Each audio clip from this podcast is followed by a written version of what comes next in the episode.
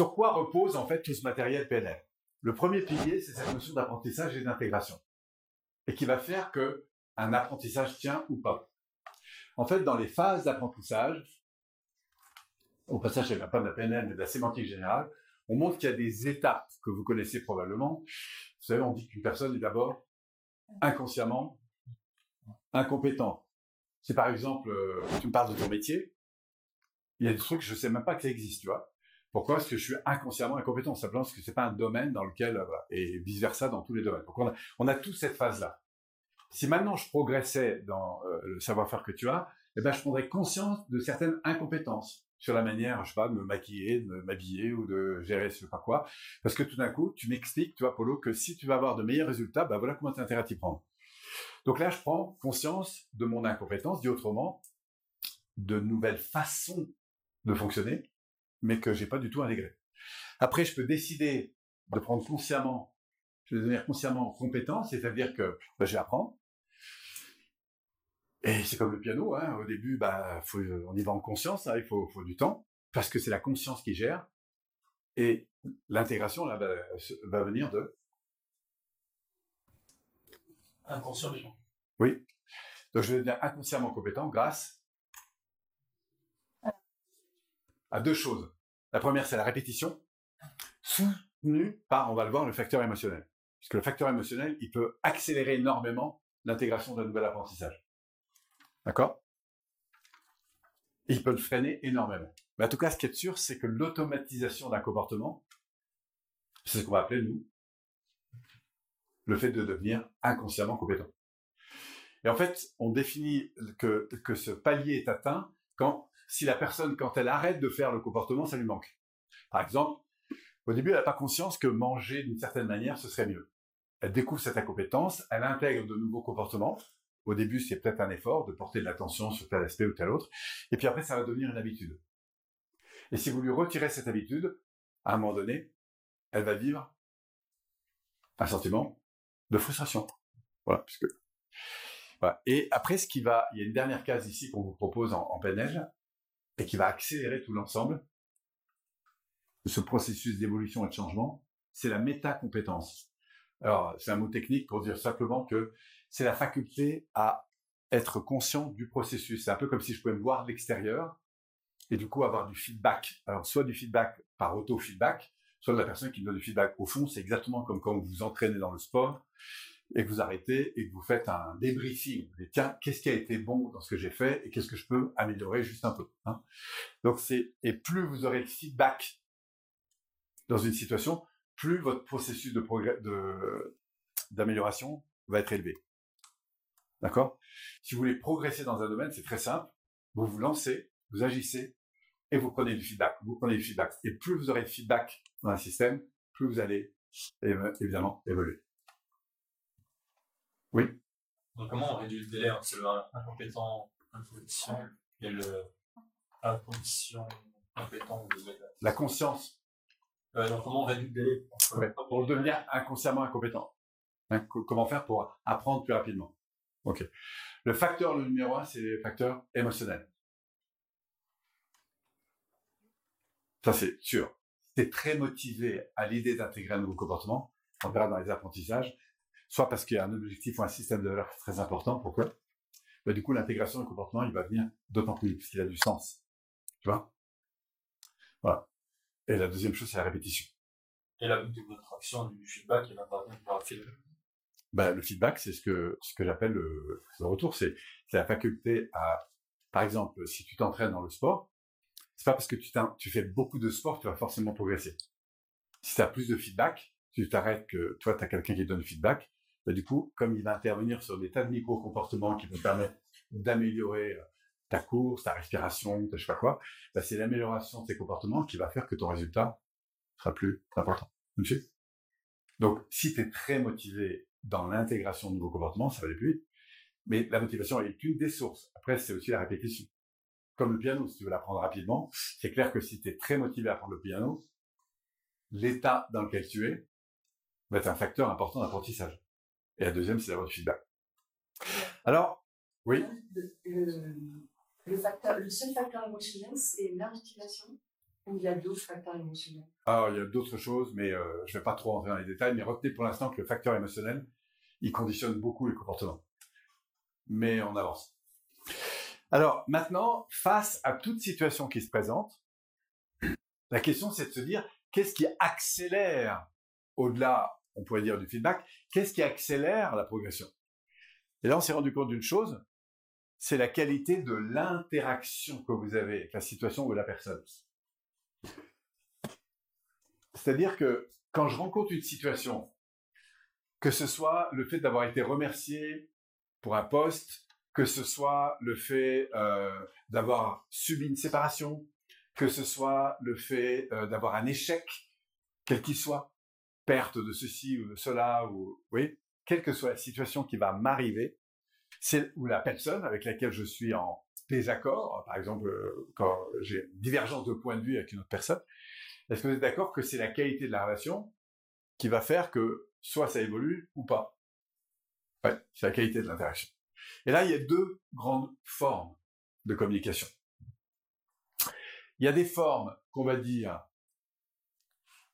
dévalorisantes, qui autrement vont nuire à la qualité du développement.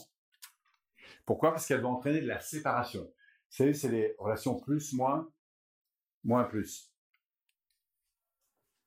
Vous me suivez là-dessus? Donc c'est toutes les formes d'attitude, soit de fuite excessive, soit d'attaque excessive. D'accord? Et on voit, ça c'est la communication. Il y a des modalités de communication qui vont entraîner de la séparation, de la division. Et par conséquent, de la destruction. Autodestruction ou destruction avec l'environnement. Et puis à l'inverse, on va avoir des comportements, là pour le coup, relationnels, qui vont favoriser la rencontre, plus plus. Ah, quand on parle de plus plus ou de relation gagnante-gagnante, ça ne veut pas dire que tout le monde il est beau et tout est gentil. C'est pas ça du tout que ça veut dire. Ça veut dire que si je subis en quelque sorte une séparation que j'ai pas choisie, c'est comme si je subis un orage ou comme si je subis euh, une perte euh, d'un parent, d'un proche, euh, si je subis, enfin quelle que soit la situation, on va dire que être en plus plus avec la situation, ça ne veut pas dire que la situation est positive. Ça veut dire que dans mon interaction, je vais interagir de manière positive avec la situation. On va voir qu'il y a des facteurs qui vont favoriser ça. Malheureusement, quand je vais pas bien à l'intérieur de moi, je vais naturellement faire l'inverse. La bonne nouvelle, c'est que quand vous allez très bien intérieurement, bah vous faites ça presque naturellement. Pourquoi? Parce que nos comportements relationnels, je parle de comportement de modalité, hein, c'est la forme de la relation, qui va engendrer des résultats ou pas, enfin positifs, constructifs ou destructifs. Mais la forme de la relation, d'accord, elle découle d'un sous-jacent qui est votre énergie intérieure. Ce que nous on va appeler des états ressources ou limitants. C'est ce que je vis intérieurement. Ce qui fait que vous allez observer naturellement que l'état interne influence nos comportements de manière beaucoup plus importante qu'on ne le croit. Et on parle de comportements évidemment manifestes, observables, mais de beaucoup de micro-comportements qui, vous allez voir, influencent beaucoup sur notre vie. Donc, ça va? Nos états internes conditionnent nos comportements.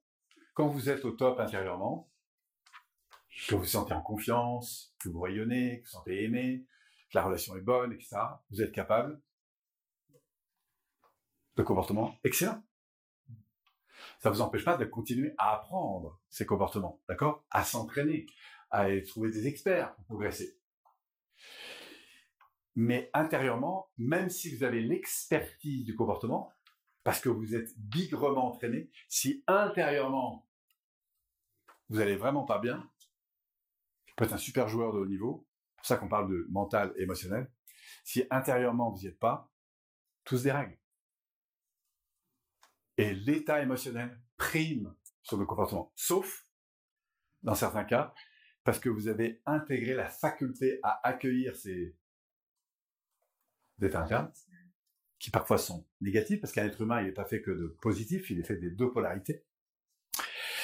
Mais parce que je vais être de mieux en mieux dans l'accueil de ce qui de mes zones au fond de pas bien, quelque sorte, et que je suis conscient des attitudes qui sont plus favorables, bah, ça va être beaucoup plus facile de remonter.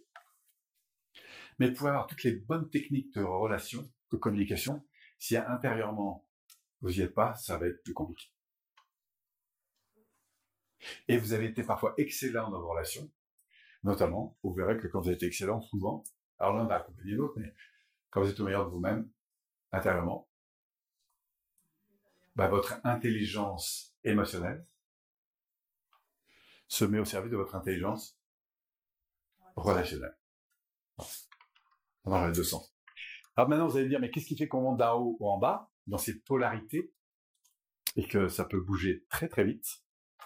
C'est le sous-jacent de vos émotions. Et là, je complète par rapport à l'émotion tout à l'heure, hein, parce que l'émotion est suffisante. Non, le sous-jacent de l'émotion, c'est nos perceptions. Dit autrement, nos systèmes de représentation ou de croyance.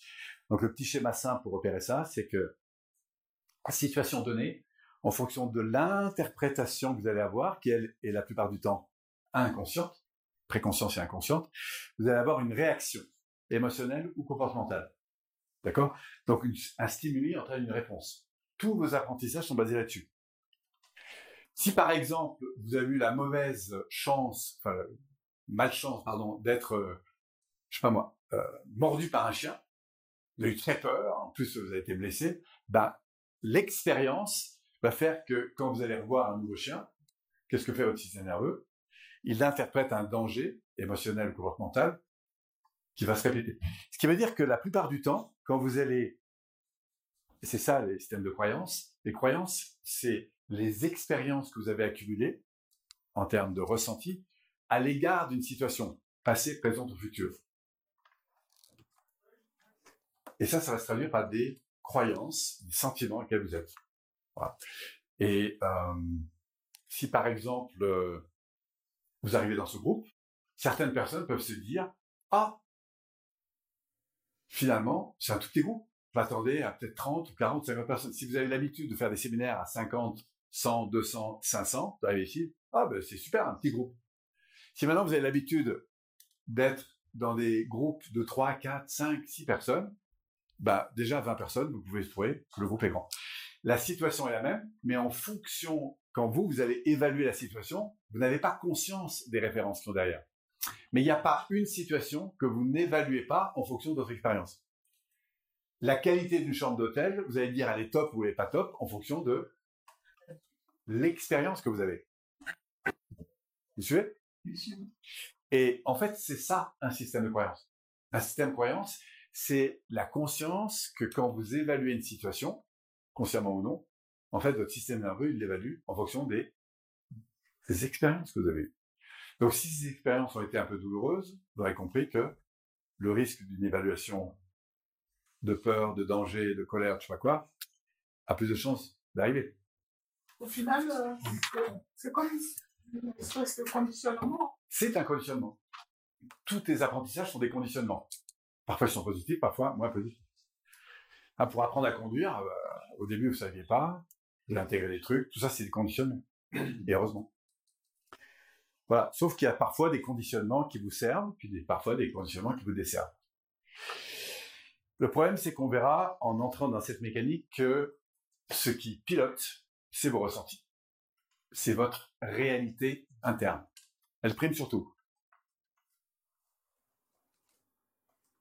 Vous allez vous sentir bon ou pas bon, vous allez vous sentir intéressant ou pas intéressant, vous allez vous sentir euh, avec du potentiel ou pas du tout.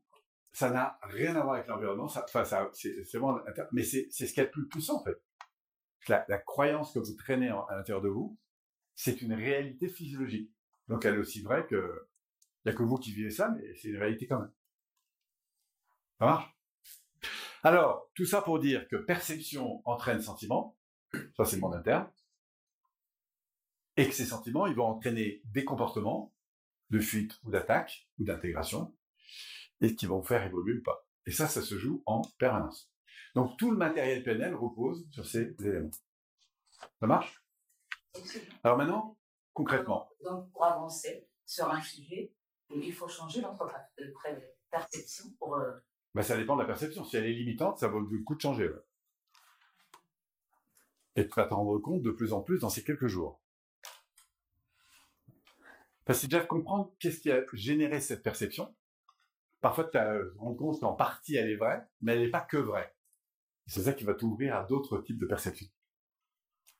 Quand tu rencontres une personne pour la première fois, la réaction que tu as, le ressenti, la perception, ben, elle est liée à ce que tu viens de capter.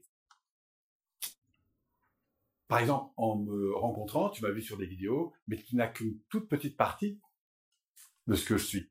Si la partie que tu as vue a plutôt été intéressante pour toi, tu diras, ah ben il est intéressant ce gars. Mais si tu m'as vu sur d'autres aspects de ma vie, bah, tu pourrais me dire, attends, c'est qui ce bonhomme-là? Tu vois ce que je veux dire? Donc, l'interprétation que tu vas donner, elle est évidemment complètement liée à la perception que tu as. Cool. Je comprends ce que vous me dites, mais en fait, moi, mon problème, c'est que c'est tout Alors, ce qui est vrai, ce que, en fait, j'ai l'habitude avec mes expériences, que ma première impression, elle elle a toujours raison. mais du coup, ça va devenir une croyance. Et du coup, une croyance se valide toujours. Ce qui veut dire que si ta première impression est bonne, tu vas valider que la suite va être bonne, alors qu'elle pourrait changer, et inversement. Et je parle pas seulement de la perception de l'environnement, mais aussi de toi. Et sache que ton système nerveux, il adore ce qu'il connaît. Il adore, il est rassuré par ce que tu connais. C'est pas grave. Mais parfois, sortir de ce qu'on connaît, ça demande à passer une zone d'inconfort. Sauf si on a envie de cet inconfort. Donc on verra qu'il y a des éléments pour motiver ça.